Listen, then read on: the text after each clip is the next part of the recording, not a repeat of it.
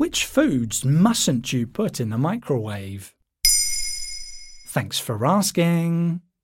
The microwave first emerged in the 1950s and has since become a common fixture in kitchens worldwide. 2018 data from Statista showed that 93% of UK households now own a microwave, with that figure also being over 90% in the United States, according to the US Bureau of Labor Statistics. Love it or hate it, you can't deny that it's hard to beat the microwave for convenience when it comes to quickly reheating food. It operates using the principle of electromagnetic wave radiation by agitating the water molecules in our food to generate heat. However, it's important to know that microwave heating can influence the taste of certain foods, and in some cases, there are even safety concerns.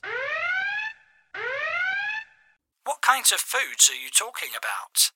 Hard boiled eggs are often cited as an example of food you should never heat in a microwave, and that's due to a few potential hazards. Firstly, the egg's hard outer shell traps steam generated during heating, creating pressure within, this pressure can build up rapidly, leading to the egg exploding or bursting, causing a mess and posing a risk of burns. The rapid release of steam may result in hot splatters, and the explosive nature of the process can damage the microwave or even cause injury. There's also a risk of uneven heating, with parts of the egg becoming extremely hot while others remain cold. That only increases the risk of burns. SouthernLiving.com says it's safer to reheat boiled eggs in hot water instead. Another group to steer clear of is fruit and vegetables with their skins. Think tomatoes, peas, and grapes, for example, which are all items that have a high water content. Microwaving them can cause the water to overheat, potentially leading to skin ruptures. What about meat and fish?